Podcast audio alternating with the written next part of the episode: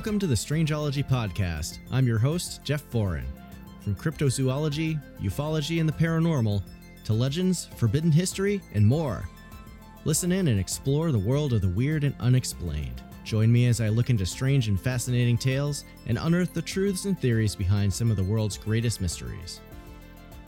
Be sure to head on over to our HQ, strangeology.com, where you can check out our blog, episodes archive, gift shop, and so much more. Now sit back, relax, and join me as we get weird.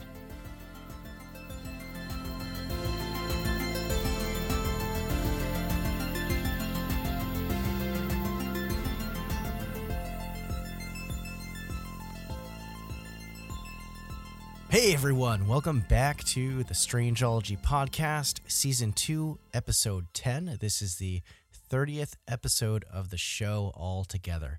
So, after taking a couple of unplanned weeks off here, I guess it's almost been a month since my last episode. Jeez, sorry guys. In case you're wondering where I've been, a lot of my energy between like late March and all of April and the beginning of May uh, had been going into busting out tons of TikTok videos in tandem with designs for my home state cryptids map and uh, t-shirt design project which uh, spoiler alert i finally filled out all the designs for which is awesome i still have a few uh, to actually get up in the shop and f- actually finish out t-shirt designs for. But yeah, things were going pretty viral there for a hot minute, but uh, things have tapered off now for the time being, which I'm totally okay with. Making that much short form content in such a short period of time can really burn you out quick when you have other stuff going on too. So. Uh, I've been taking a little bit of a break from that so I could focus on uh, the podcast episode. And if you're wondering, um, also, yes, I will be releasing the Homestate Cryptids and Legends map uh, as a large print on my shop very soon. I've been getting tons of requests for that. Uh, so don't worry, that will be available. Uh, although I do kind of want to double back and add a few more designs uh, for some states that I didn't touch on. Uh, mainly like Goatman type designs because I don't have any on the map. And people have been asking where's like the Pope Lick Monster and the Maryland Goatman. Uh, so I think I'll probably add a couple more before I actually put the map up for availability to purchase. Uh, beyond staying busy with all of that, uh, you got to deal as a parent you got to deal with your kiddo getting sick from time to time and there was like a two week period where uh, he couldn't go into daycare because he had a cold so we were busy taking care of him and my available time to dedicate for researching and writing this episode was super reduced while taking care of the family, along with trying to knock out important yard projects before the summer kicks into high gear and it gets just too hot to do anything outside. Uh, but hey, we're here now we're doing this thing and it's going to be epic because I put a bunch of time into researching for this episode today and I think you're going to like it. But before we get started, uh, news, the podcast recently passed 20,000 downloads, which is awesome. So thank you everyone out there for checking out my show and uh, helping us uh, get to the next level and uh, listening and sharing it with your friends. It helps me out so much when you do that. So let's uh, keep this thing chugging along. And I didn't have an entirely unproductive couple of weeks uh, in, in terms of content. I actually uploaded a new YouTube edit over on my YouTube channel, all about the history of the Rougarou. And uh, I, I've also been uploading shorts there as well, the same kind of stuff that I was posting to TikTok, the same videos, just kind of repurposing it for YouTube Shorts. And I had a short about the Rougarou that kind of got a bunch of views, so I decided to do a longer form uh, video on that. So if you're ever wondering where the podcast has gone and where I've been, you can always check the YouTube channel because there might be a new video over there. Uh, and you'll definitely know if you follow me over on uh, Instagram. uh, or Facebook. So, um, you know, I I appreciate if uh, all y'all can check out my channel there too to help get my watch time up and take things to the next step over there. I recently passed 2000 subscribers there as well, which is really awesome. It's like the last like few couple months I've hit some some pretty awesome milestones. So I appreciate the support so much everyone and uh, you have my thanks. So I'll put the uh, the links in the show notes for all that uh, as always. So that's enough of that. Uh, why don't we get into today's episode? And if you read the title, yeah, we're we're going there. We're we're diving into the conspiracy theory of the hollow earth. Let's go.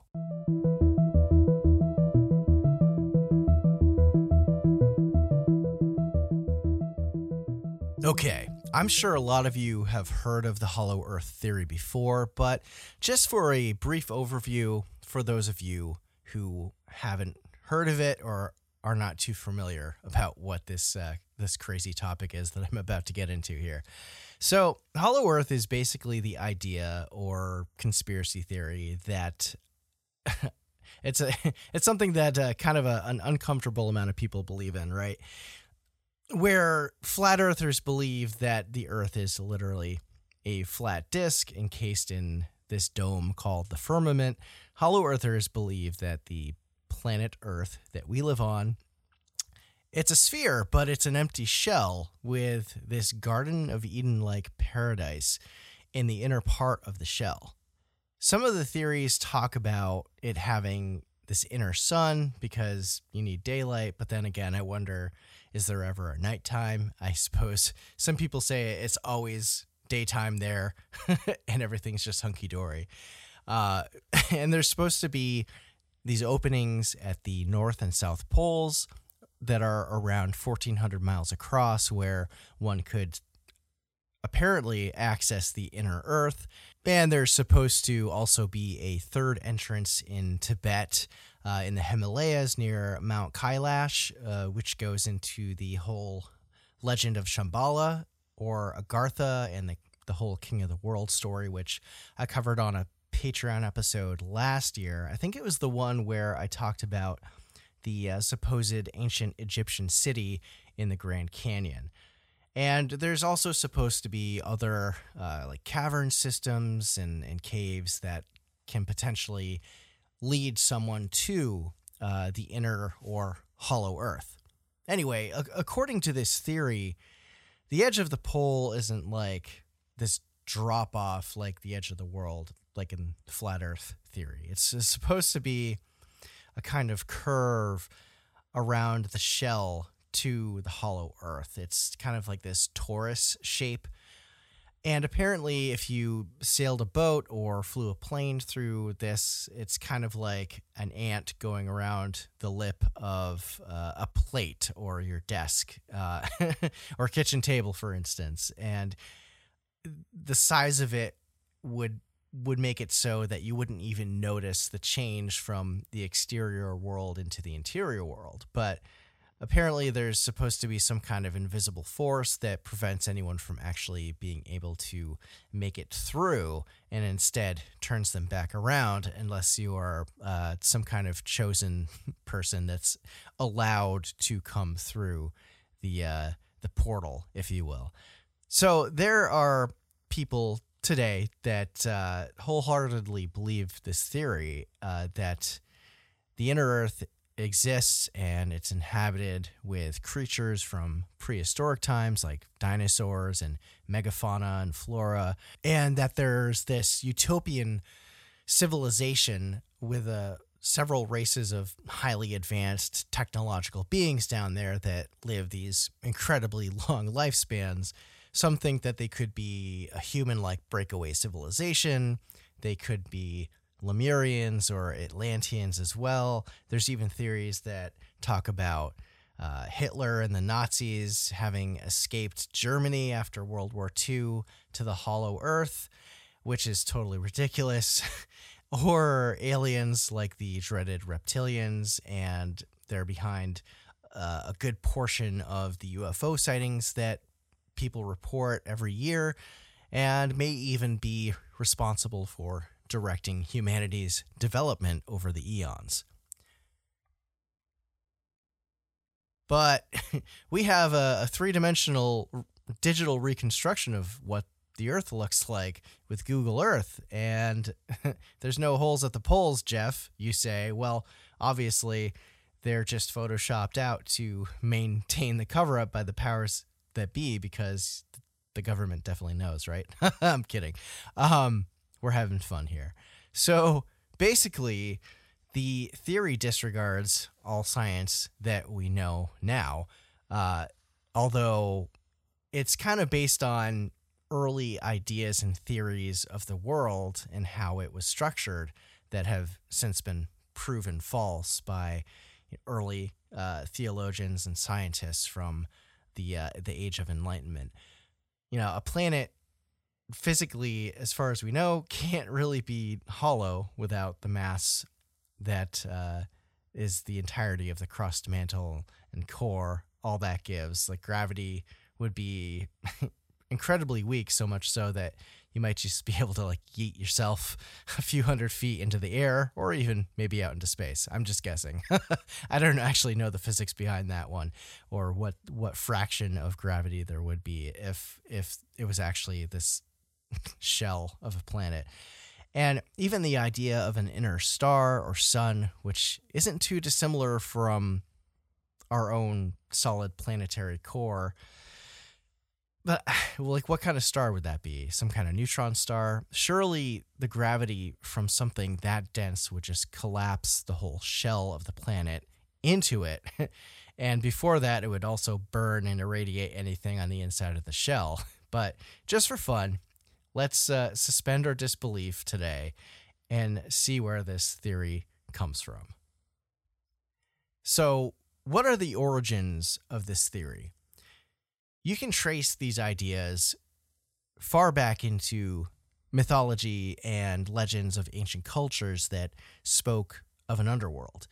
The ancient Greeks had Hades, the Norse had Svartalfheim, Christianity, of course, has hell, Judaism has Sheol, the ancient Mayans had Xibalba, ancient Egypt had Duat, Tibetan Buddhists have Shambhala and Agartha, like I mentioned before, the Hopi people of the American Southwest have legends of emerging from the underworld, as well as the Iroquois, or even the Inca from South America. I could go on.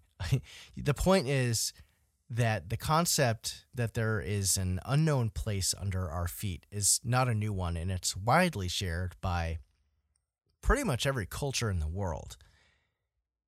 And according to these old legends, there's usually a physical way to get there. It's not really supposed to be part of some other plane of existence in a lot of these stories, uh, interdimensional or otherwise. But there are some that are, it's, you know, not part of this three dimensional existence that we live in.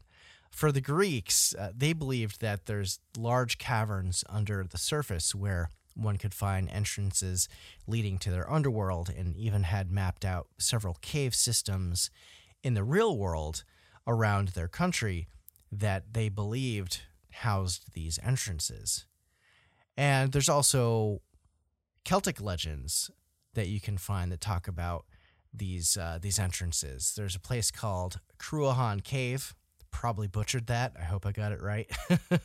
Which is called Ireland's Gate to Hell as well as a cave system in County Donegal in Ireland, where supposedly knights and saints would make pilgrimages to, and they would enter into this purgatory type place. And then in Northern Ireland, there's a further legend of a subterranean land called Tuatha de Danann, where this group of people lived that, according to legend, introduced Druidism to Ireland. And then these people just disappeared back to their underground civilization, never to be seen again. So, while there's millennia worth of legends and folklore about the underworld, it wasn't until the 17th century that early scientists started taking this idea into consideration when trying to figure out the state of the Earth. In 1692, the scientist Edmund Halley first proposed the idea of the hollow earth theory. Halley is credited for calculating the elliptical orbit of a certain comet of the same name, and that comes periodically and passes by Earth every 70 or so years. Now, Halley, of course, was an astronomer, but was also a physicist, a meteorologist, and a mathematician, along with being a good friend of the one and only Sir Isaac Newton. And Halley's biggest interest was actually magnetic declination, or the difference in location between the uh, magnetic north and true or geographic north of the world. If he could solve this puzzle, he would have been able to advance navigation at sea, which would lead to less ships getting lost.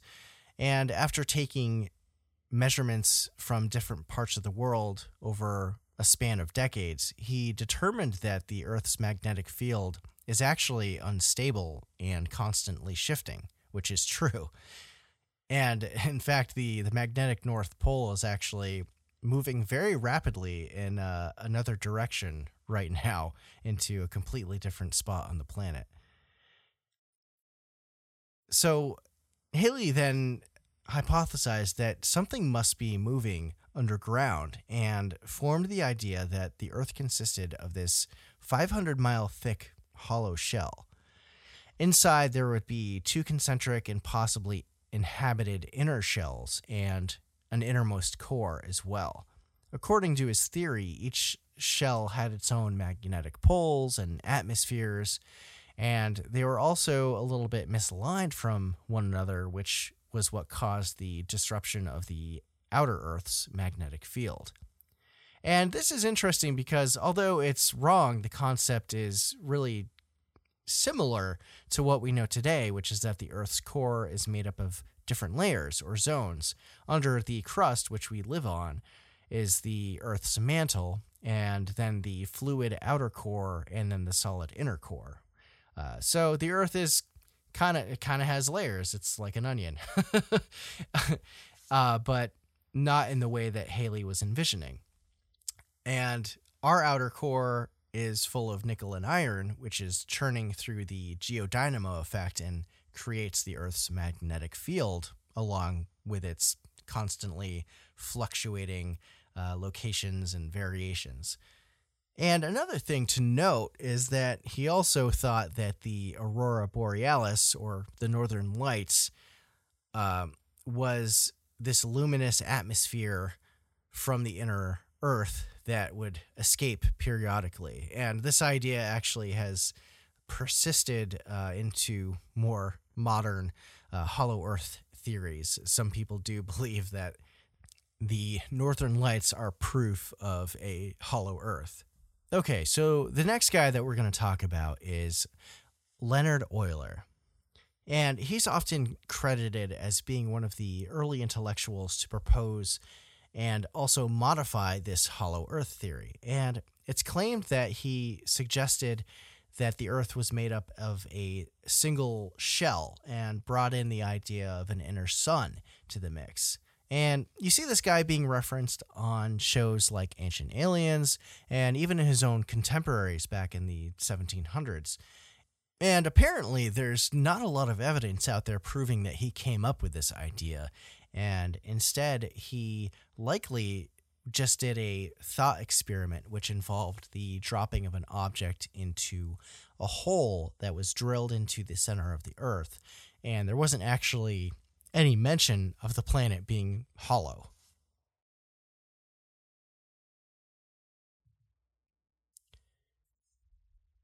And that. and that brings us to the next big figure that we're going to talk about for Hollow Earth. And this is the person who's largely credited as bringing this idea into more, I won't say mainstream, but having more visibility to the public and the world at large. This was uh, John Cleves Symmes Jr. And uh, he, the town that he lived and died in, which was Hamilton, Ohio, actually has a monument to him as well as his theories about Hollow Earth that you can go and visit today. Symmes was an Army veteran, and he was actually related to President Harrison, who was president in the 1840s. And after his time in the military, he moved to St. Louis in 1815 to become a trader. But after doing that for four years, his business failed. And so he uprooted his family and moved to Kentucky. During this time, he began formulating his hypothesis for the Hollow Earth, uh, apparently inspired by the rings of Saturn. So, in Symmes' original theory that he presented in 1818, he proposed that the idea of a hollow earth it consisted of these five concentric spheres with humanity being on the outermost layer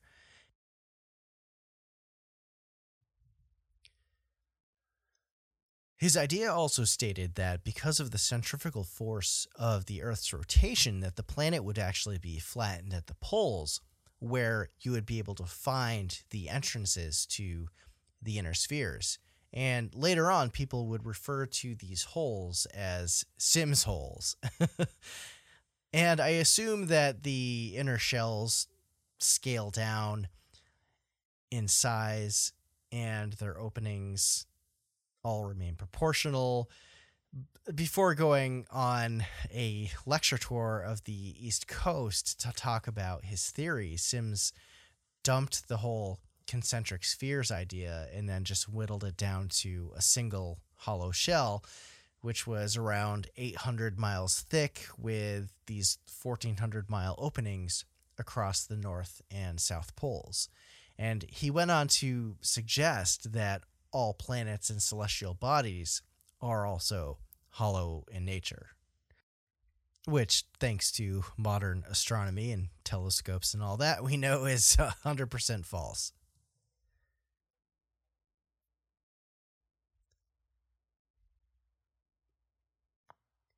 And Symmes even wanted to conduct an expedition to the North Pole to prove his theory mostly at the urging of one of his most uh, devout followers, this this guy named James McBride, who was his number one fanboy, I guess.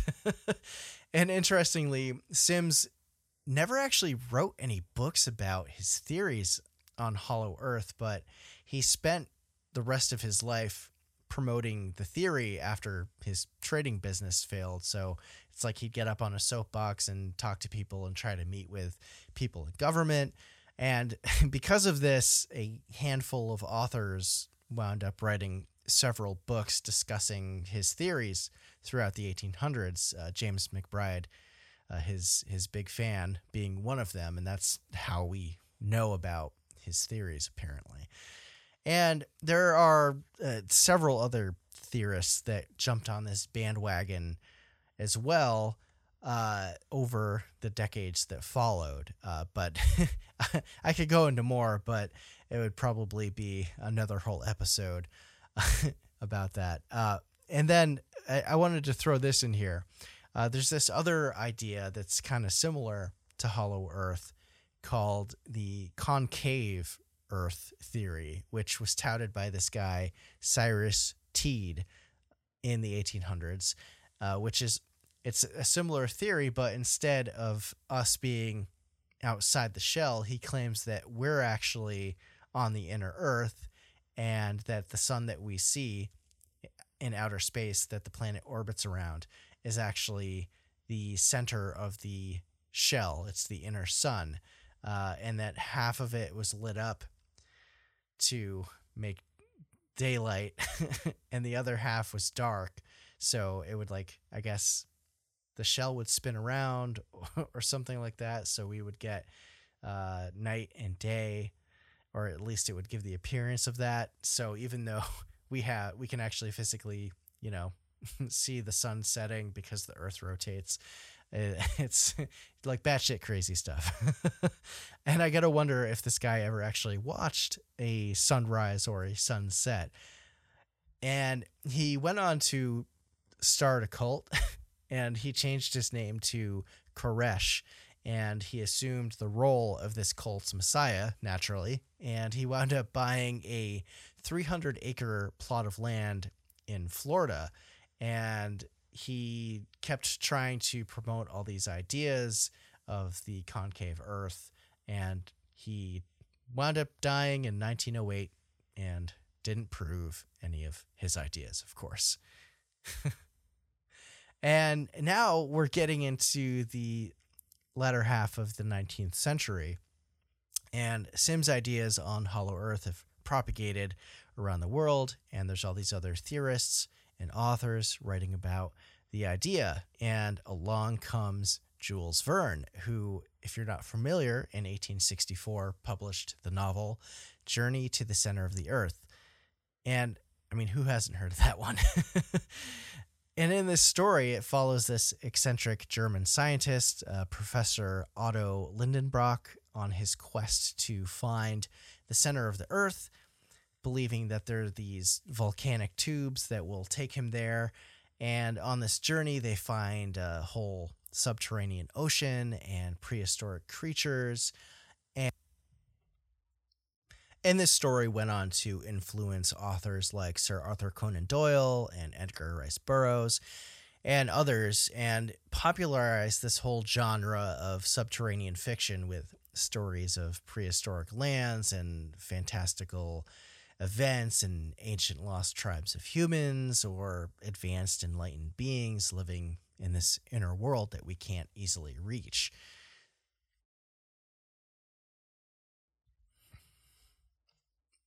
And these ideas kept perpetuating into the 20th century as well, with several more authors adding in their own two cents to the situation, of course. Uh, the author William Reed wrote The Phantom of the Poles in 1906, which attempted to explain mysterious phenomena that was reported by polar explorers and purported that the Earth was indeed hollow and you could gain access to the inside at the poles, but that some force kept people from crossing that threshold.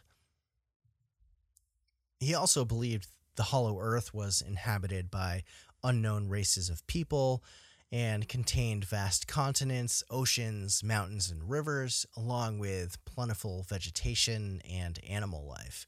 However, after a few years, in 1909, this explorer, Admiral Peary, claimed to make it to the North Pole. And only two years after that, in 1911, another explorer, Roald Amundsen, was the first person to reach the South Pole. And they found no such entrances to the Hollow Earth. And then there's the German spiritualist writer Walburga, Lady Paget, who was a close friend of Queen Victoria and had mentioned the Hollow Earth in her works and claimed that it existed beneath a desert and that this was where the people of Atlantis migrated to. She also predicted that the entrance to this place would be discovered sometime in the 21st century. So I guess the jury is still out on uh, on this one. Maybe maybe Atlantis will be will be found sometime in the 21st century. Another author by the name of Marshall Gardner wrote A Journey to the Earth's Interior in 1913, kind of building off Symmes' idea, although he apparently was critical of Symmes' theories and made no mention of William Reed throughout his thesis. And then moving into the 20th century, we have the author George Papashvili, totally butchered that name. and he wrote the book Anything Can Happen and talked about the entrance to the hollow earth being the in the Caucasus Mountains where he claimed that there was this cavern discovered and there were remains of giant human skeletons and their heads were supposed to be as big as bushel baskets and that there was also this ancient tunnel in this cavern that led to the inner earth and according to the story, one man went in and never returned. All right, now someone's bringing in giants into the theory. Go listen to my episodes on on the whole theory of giants if you haven't yet.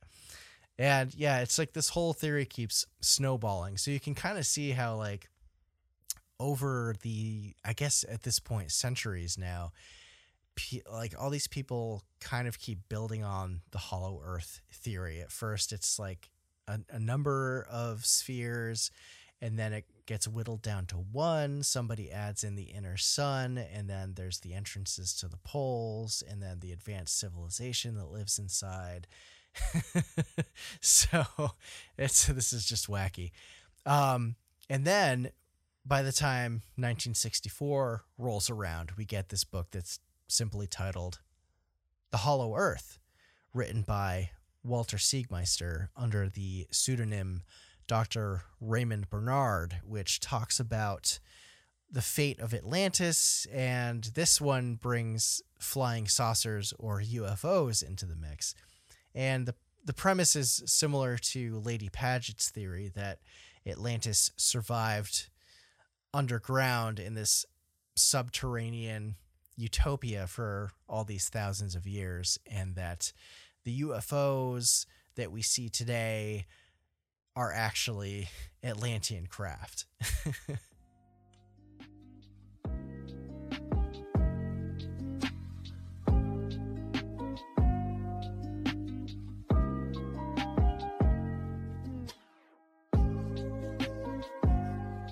All right, we're going to take a quick break here to talk about the Patreon. If you are not aware, Strangeology is on Patreon. And for an easy way to support the show, to support the Strangeology podcast, you can head on over to patreon.com forward slash strangeology. I offer a wide variety of benefits and perks for members, starting at less than a cup of coffee per month. Some of these benefits include a permanent discount to my Etsy shop, VIP Discord access, early access to content, and members only content as well, such as the Strangeology Beyond bonus extension to all of the shows, starting at episode 10 from season 1 exclusive members only merch, shoutouts, and more. And speaking of shoutouts, these awesome patrons help keep the lights on here at the Strangeology podcast. Shout out to Alex Dorgan, Alyssa, the Mystic Novelty Company, Appalachian Huntsman, MetaZoo Games, Greg Morrill from All the Weird, Sean Cologne, Miranda Jarnot, John Hickenbottom, Marine Asmat, Prepared Wolf, Gail Frederick, Adam Flynn, Connor Boyle, Ryan Holiday, Cassie Maratson, Ann Lucha Zakowski Ford, Roxy Roberge, Angie Fitz, MG, Adam Jenks, Mike Casey, Daniel Thorndike from Blue Room Insight, and Jeremiah Byron from the Bigfoot Society podcast. So, again, if you want to check out my Patreon, head on over to patreon.com forward slash strangeology. I very much appreciate it. And now, let's get back to the show.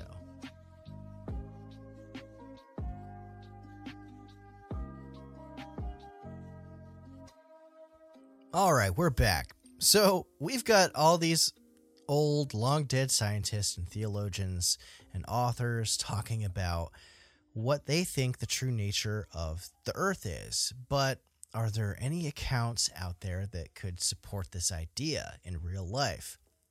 One of the major claims of this whole theory in modern times comes from Admiral Richard E. Byrd, who was a well known 20th century United States naval admiral and explorer. And it's all about his alleged mission to Antarctica.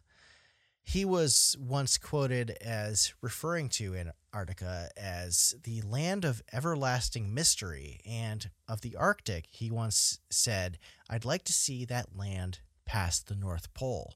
It is the center of the great unknown. Now, people take these quotes to heart in terms of the hollow earth theory, like he knew something we didn't, but I think that this was probably just his adventurous spirit talking here. So, Byrd died in 1957 and he was 68 years old and led a very full and adventurous life. He was a pioneering aviator, a polar explorer, of course, and organizer of polar logistics with the military. He was a decorated veteran, and he was even friends with Henry Ford. And Byrd claims to have led the first expeditions to reach both the North and South Poles by air, although there is some controversy surrounding those claims. And and in the theme of this episode, he's most well known among the Hollow Earth community for allegedly discovering an entrance to it during an Antarctic naval expedition in the late 1940s based on this alleged diary entry that was somehow found. So, how did this famous Navy admiral get to the point of leading expeditions to the Arctic? Well, I want to give you all a well, I was going to say brief, but it's not too terribly brief background because whenever anyone talks about this part of the story, I feel like we don't get any kind of context for who Admiral Byrd was as a person and how he got to be in the position of leading this huge expedition to the South Pole. So bear with me for a few minutes here while we learn about Admiral Byrd. So, to start, he joined the Navy around 1908 at age 20, and he has served on several U.S. ships over the years and eventually earned the rank of lieutenant junior grade. And over time, he would find himself in less strenuous roles due to a series of injuries that he sustained while he was in the, Naval Academy. And near the end of his time being an active naval officer, he actually landed uh, a job, or I guess a uh, a position serving on the presidential yacht before he was medically forced to retire from active duty uh, as a serviceman on uh, naval vessels, and that happened in 1916, right before uh, the United States entered World War One. So Byrd wound up being reassigned to a desk job to oversee the mobilization of the Rhode Island militia when the U.S. entered the war in 1917 and was then put back into active duty stateside at this desk job organizing training camps for soldiers. And later that year, he was sent to Pensacola, Florida to complete aviation training and wound up getting transferred to a U.S. Naval Air Station in Halifax, Nova Scotia, to command naval air forces there for the war effort. And it was there that he wound up becoming a permanent lieutenant and was also temporarily uh, given the uh, the title or the rank of lieutenant commander. Now, after the war, a few years later, Byrd volunteered to attempt a solo transatlantic flight because he had this adventurous spirit. And uh, this was actually several years before Charles Lindbergh would make his flight. But Teddy Roosevelt Jr., who was the son of President Roosevelt, uh, number one, you know, the bully pulpit, the bull moose, uh, who was the Secretary of the Navy at the time. And he put the kibosh on that, citing something about the risk outweighing the benefits for uh, for the mission. And he was instead assigned to uh, attempt to fly this dirigible airship called the ZR 2. But uh, as it so happens, Byrd wound up missing the train that would have gotten him to the airfield on time. And interestingly, in a kind of final destination kind of way, missing this train caused him to uh, not die that day because the ZR2 wound up breaking apart in midair and it killed 44 of the 49 crew members on board this ill fated airship. So if he actually made it that day, he probably would have died. And he lost several friends on this mission, which turned him into this like safety first kind of guy in all future missions and expeditions that he might be involved in. A few years later, in 1925, he finally got to do something pretty cool, which was commanding the aviation unit for an Arctic expedition over the northern reaches of Greenland. And it was on this mission that he met this guy, Floyd Bennett, a Navy chief aviation pilot, and another pilot who was from Norway named Bernt Balchen, who would become his primary pilots in future missions to the North and South Poles. Floyd Bennett wound up being the primary pilot for a mission over the North Pole in 1926 that Byrd was leading, and Balchen in 1929 when he first flew to the South Pole. So, after his run over the North Pole in 1926, Byrd became somewhat of a national hero and was promoted to the rank of commander, although there was apparently this dispute over whether or not Byrd and Bennett actually flew over the North Pole that time. And in 1928, Byrd had his first expedition to the Antarctic, but it wasn't until 1929, after the harsh winter down there, that his first flight to reach the South Pole happened. And the flight there took about 19 hours to complete. And although it was hard on the plane, they were successful with the mission. After this massive achievement, Byrd was promoted to the rank of Rear Admiral, who he actually became the youngest admiral in the history of the U.S. Navy at that point, and only one of three naval officers to get to jump over the rank of captain. And I think there's a few other ranks after that. So he kind of pulled like a Captain Kirk and went uh, from being like not even like an ensign all the way to like commanding a whole bunch of stuff. uh, so years later in 1934, he mustered up a whole bunch of political and public support to finance another expedition to the South Pole. And he again returned to Antarctica. And instead of flying over the continent this time, he actually spent five months during the winter at this installation called Advanced Base, which was a meteorological station where he apparently almost died from carbon monoxide poisoning due to a poorly ventilated stove in the base. And he got out with his life, of course, uh, but thanks to the nearby base camp crew that managed to rescue him in time. And it, it actually took them a while to get to the base. They kept failing because of bad weather to to get there, but eventually they they got there and just in the, the nick of time, he was pulled from the the base before he suffocated. And so a few years later, Byrd was invited to participate in the 1938 1939 German Neuschwabenland Antarctic expedition. But uh, we'll talk about Nazis in Antarctica later. Byrd declined, which was a good decision, of course.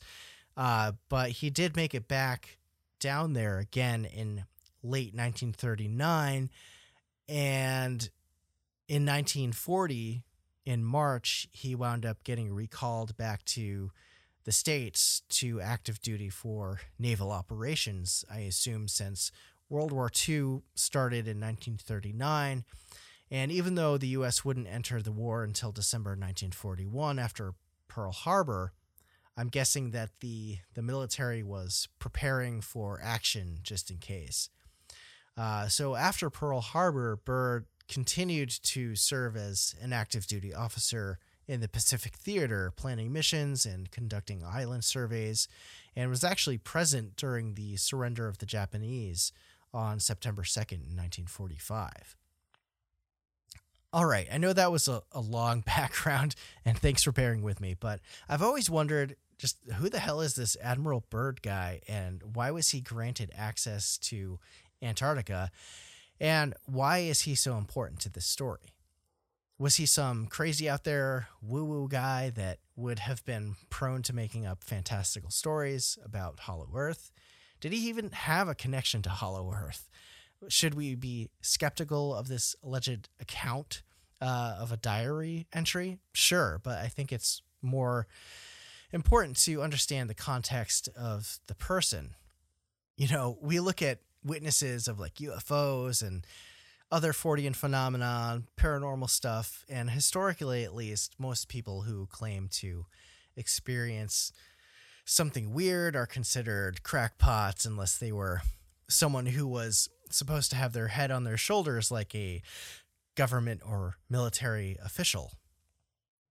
So it seems that up to the point of Operation High Jump, which is the the big event that uh, Hollow Earth theorists point to, he had led an interesting and decorated life in the Navy, having served in both world wars and had already been to Antarctica a bunch of times.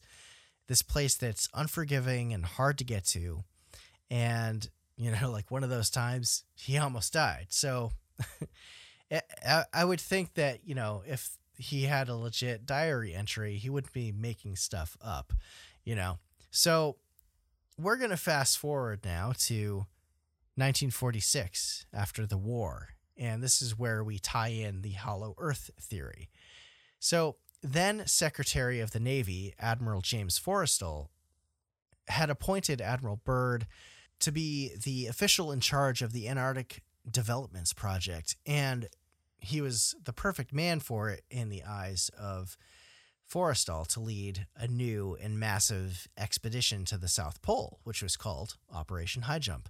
Now, sidebar, according to another theory, uh, this uh, Admiral James Forrestal was allegedly part of the Majestic 12, which uh, I'll probably do an em- episode on that at some point. But basically, uh, MJ 12 was this clandestine group involved with uh, dealing with and covering up UFOs and aliens visiting Earth. uh, anyway, uh, Operation High Jump would be Admiral Byrd's fourth expedition to the bottom of the world. Now, conspiracy theorists in the Hollow Earth and UFO communities point to this operation as a key event where the U.S. was supposed to be covertly infiltrating a secret underground Nazi base in Antarctica and to capture their flying saucer technology.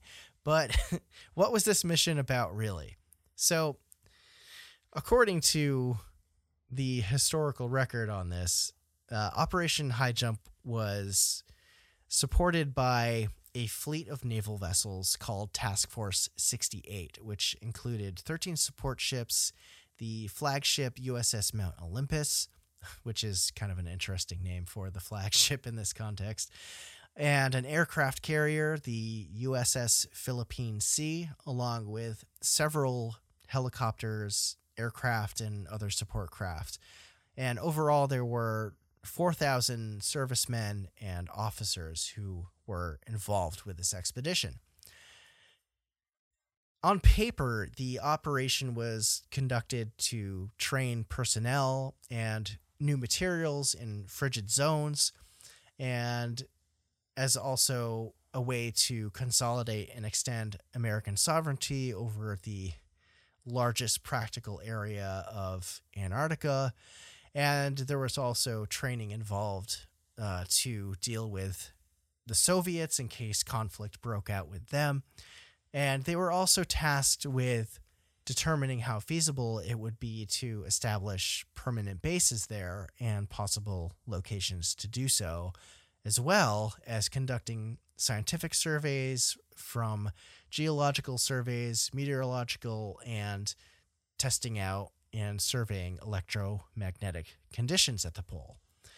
So, this vast crew arrived at the Ross Ice Shelf on New Year's Eve in 1946.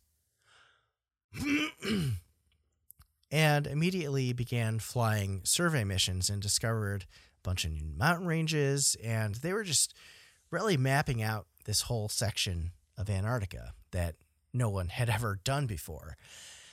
And according to the theory, in 1947, Byrd supposedly logged this secret journal entry on February 19th, chronicling a recent survey mission that he took part in. And him and his radio man, or his pilot, uh, flew to the South Pole and apparently beyond to uh, the Hollow Earth. this is where the story gets crazy, right? And I'll preface this with saying that, you know, there's no evidence that this journal entry is actually legitimate. And the first time it appeared was in this book uh, by Raymond Bernard, who I mentioned earlier. Uh, that's his pen name, uh, called The Hollow Earth. And you know, it's a simple simple title, but it also had this really really long subtitle to it called "The Hollow Earth: The Greatest Geographical Discovery in History Made by Admiral Richard E. Byrd in the Mysterious Land Beyond the Poles." and then there's a sub subtitle: "The True Origin of the Flying Saucers." Now that's going to be like the longest book title ever, and this uh, Bernard was apparently a Martinist, a Rosicrucian, and allegedly a Templar. So do with that info what you will. So back to Admiral Byrd. So he's flying beyond the pole, supposedly, and the compass and gyroscopes start going haywire. And they wind up having to use the sun, a, a compass that they have to navigate instead. And after some time, he begins to see this big mountain range in the distance, but strangely, it's filled with greenery, lush vegetation, rivers, this entire almost tropical like ecosystem that should not be there since he was literally just flying over an ice continent and now the external temperatures are reading the in the mid 70s Fahrenheit and there's animals on the ground below, some of which allegedly look like prehistoric, something resembling a woolly mammoth, which, you know, went extinct tens of thousands of years ago. And he tries radioing back to the base camp, but can't make a connection for some reason.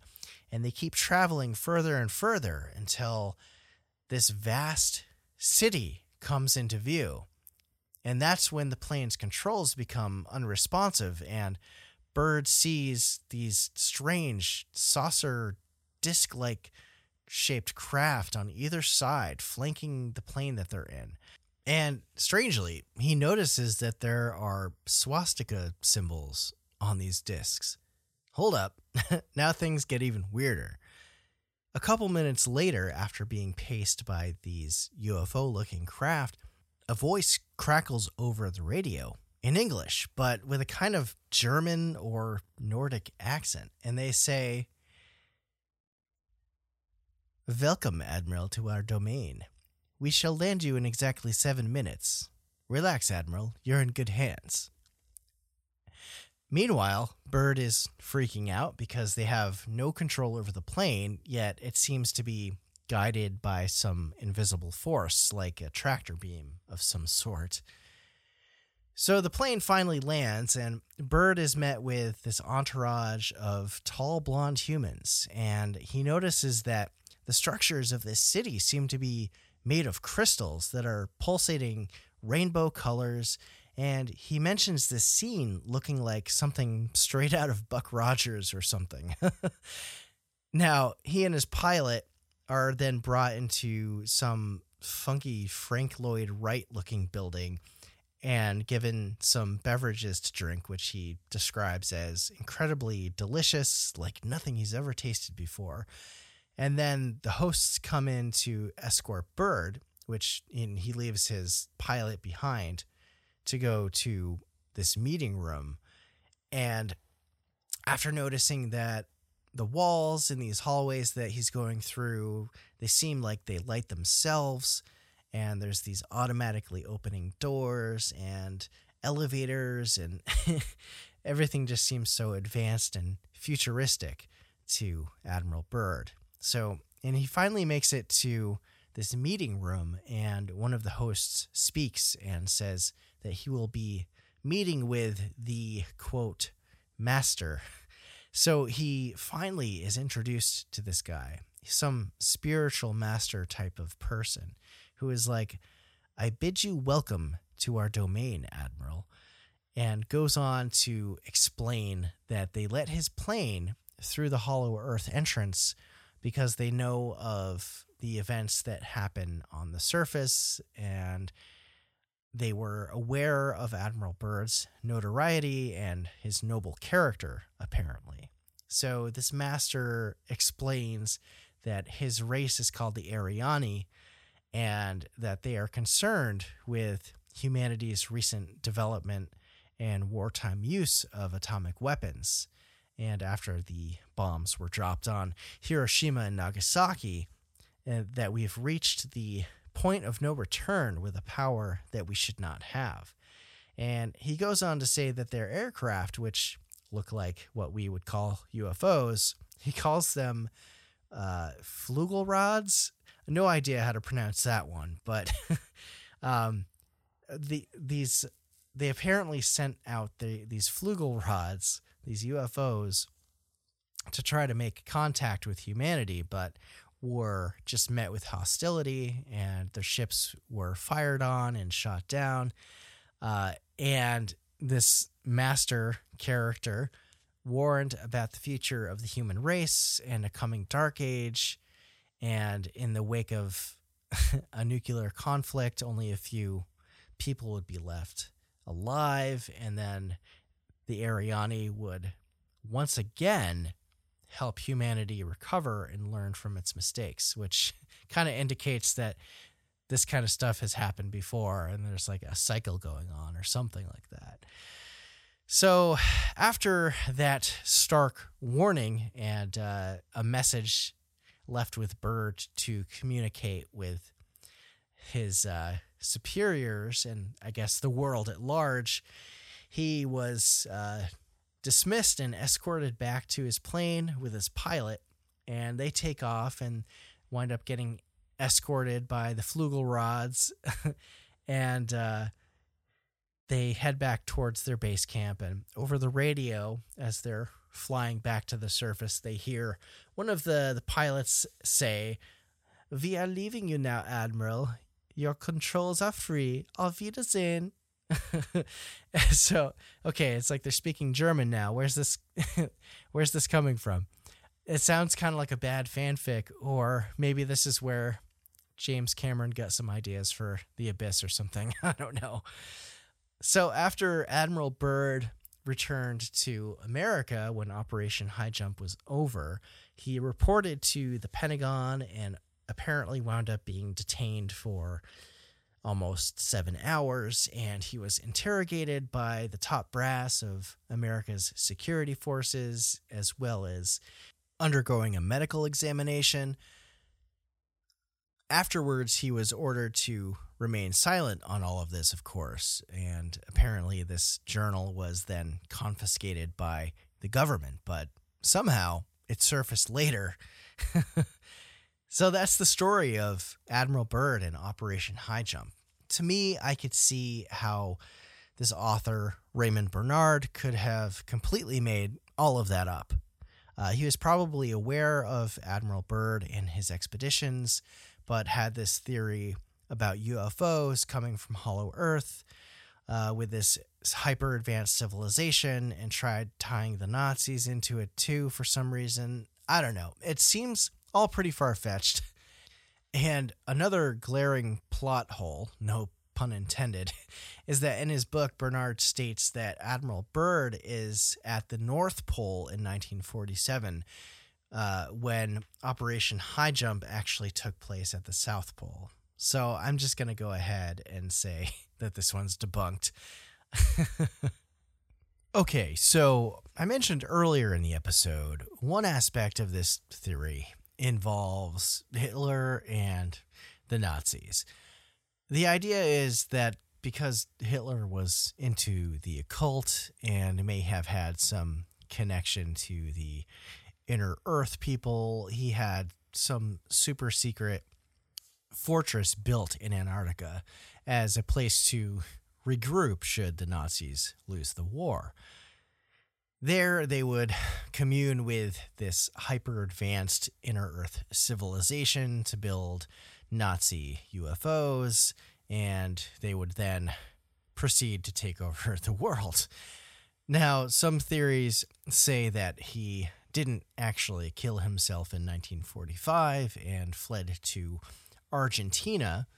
And then the the hollow earth aspect of, of that theory is that he then hopped on a boat with some other high up Nazi escapees uh, and headed to this base at the South Pole.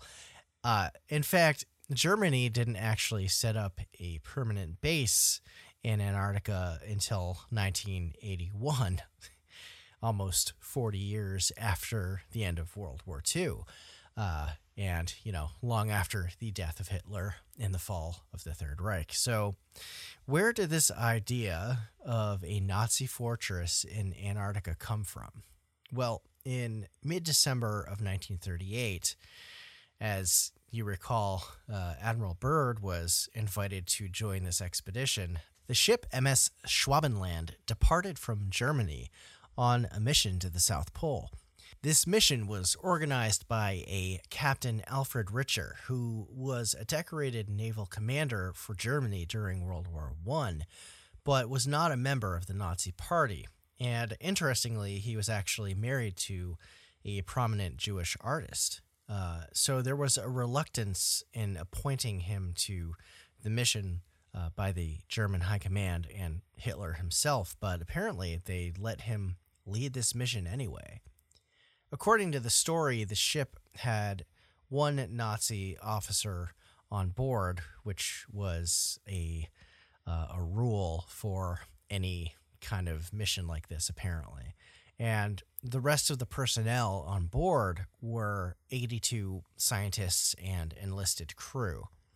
The parameters for this mission was to apparently survey and claim a chunk of the polar continent for Nazi Germany, as well as having an area to hunt whales so they could bypass having to pay other countries for whale oil, uh, like Norway, which the Germans used a lot of whale oil.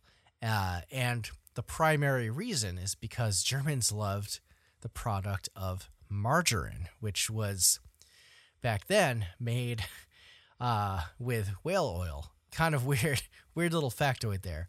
So, uh, the MS Schwabenland and its crew arrived in the coastal area of Queen Maud Land after a month of sailing, and the scientists aboard the ship decided to name this section of Antarctica New Schwabenland, or New Swabia, as some people refer to it as, after uh, the ship, of course. Um, and the seaplanes that they brought along with them, I think they only had like two or three, were able to make a couple flyovers over the area to survey the land.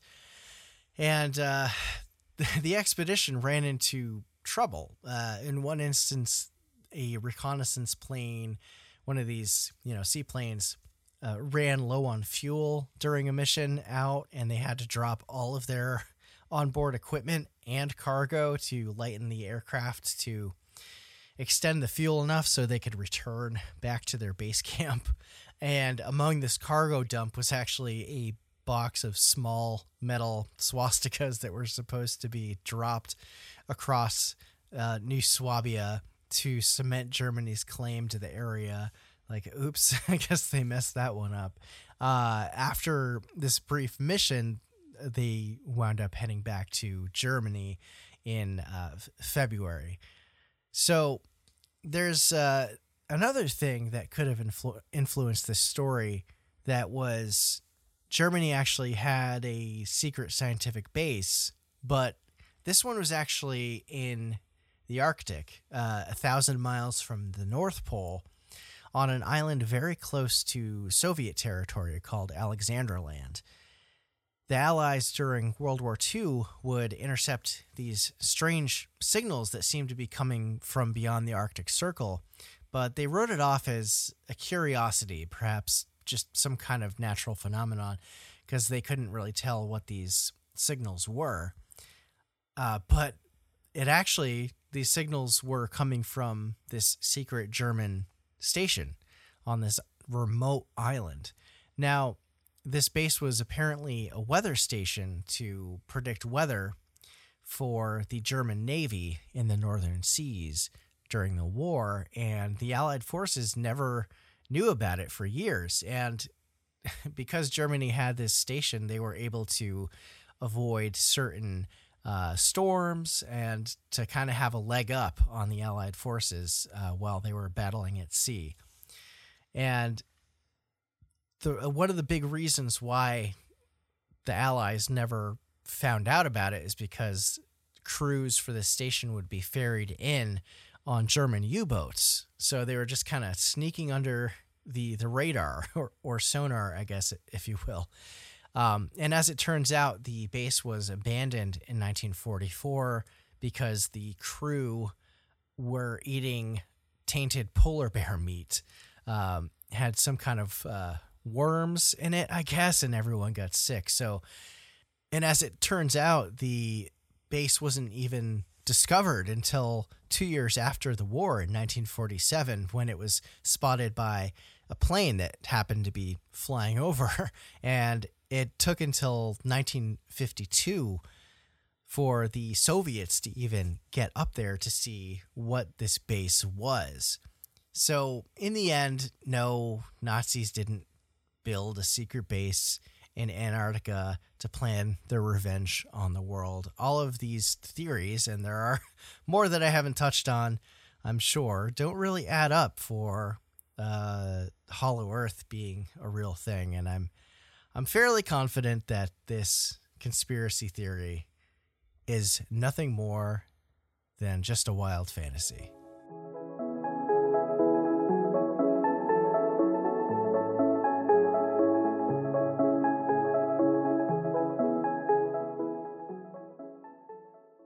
And that, my friends, is where I'll be ending today's regular show. And man, what a wild ride that was. Hollow Earth has always been one of those super out there theories that intrigues me, even though I know there's no way it could be real. I guess there's just some kind of innate uh, childhood imagination of fantastical things out there, right? So I hope you enjoyed the background, the history, my analysis about this theory uh, to why it's, I guess, still draws people into it today. So, you know, it's a really wild out there idea, but it's kind of a cool idea too. Um, but yeah, I remember back in the day wanting to name a band Hollow Earth, but then it turned out that there was already a band with that name. I think they're still around. Uh, that's like one of the worst parts of starting a band is naming it because most of the sweet names are already taken. anyway, thanks again for listening to the show as always and supporting the podcast. It really does mean the world to me. And without your support of the show, I wouldn't be doing this, or at least to the capacity that I, I've been doing it at. It's amazing that the show recently hit 20,000 downloads. And uh, it's kind of funny at the same time. My YouTube channel passed 2,000 subscribers. The TikTok channel or page, whatever you call it, there passed 200,000 followers. A lot of two numbers. Weird synchronicity, I guess. And a couple more things before I sign off today. If you do enjoy the show, it would be super helpful for me if you could take a minute to leave the show a review over on Apple Podcasts and to share the show with your friends and family or anyone you think might be into this kind of stuff. Post it on your social media and get more people out there listening. Also, a reminder about my hotline number to call in with your cryptid, UFO, alien, or paranormal or otherwise encounter of the strange and unexplained and experiences. Uh, I'm looking for stories to do another episode featuring them. Uh, I recently got a few pretty pretty interesting ones that came in to the voicemail, but I definitely need a few more to make it into a full episode. The number you can call is 802 448 0612. Again, that's 802 448 0612. The voicemail has a two to three minute time limit to it, so if your story does take longer than that, you can just call right back and pick up where you left off. And also, just a reminder to follow me on all my socials. You'll mostly find me posting on Instagram or TikTok these days uh, for daily to semi daily updates, depending on how busy I'm getting this summer. Might not be every day, but, but we try. Sometimes your boy gets busy. and you definitely want to follow me if you love merch giveaways because I periodically will throw up contests where you can enter to win for a chance to get some free Strangeology merch. Uh, and I've got a lot of it, so definitely want to be there whenever it happens. And I haven't done one on TikTok yet, but I am putting some plans in place to try a giveaway out there soon, uh, which I think will probably be pretty wild since there's a lot of people over there and, and things just go crazy there every once in a while. And if you like merch, you can check out my shop at strangeology.etsy.com. I'm constantly adding in new designs, and I don't know if I'll have it released by the time this episode drops, but I've got a really rad new design coming down the pipes that I think people are going to lose their mind over. The few people that I have shared it with, uh, patrons and the like, who get to get access to that kind of stuff early, uh, have been glowing in their responses to it. So I'm pretty excited for for this next design to get released. All right, I think that's about it for now. For Patreon members, stick around after this short break where I'll be continuing the discussion on Hollow Earth and other people in modern times that have tried to attempt to find the entrance to Hollow Earth for themselves. That's for Strangeology Beyond, the members only portion of the show. Stick with me, and until next time, take care of yourselves and each other, and keep it strange.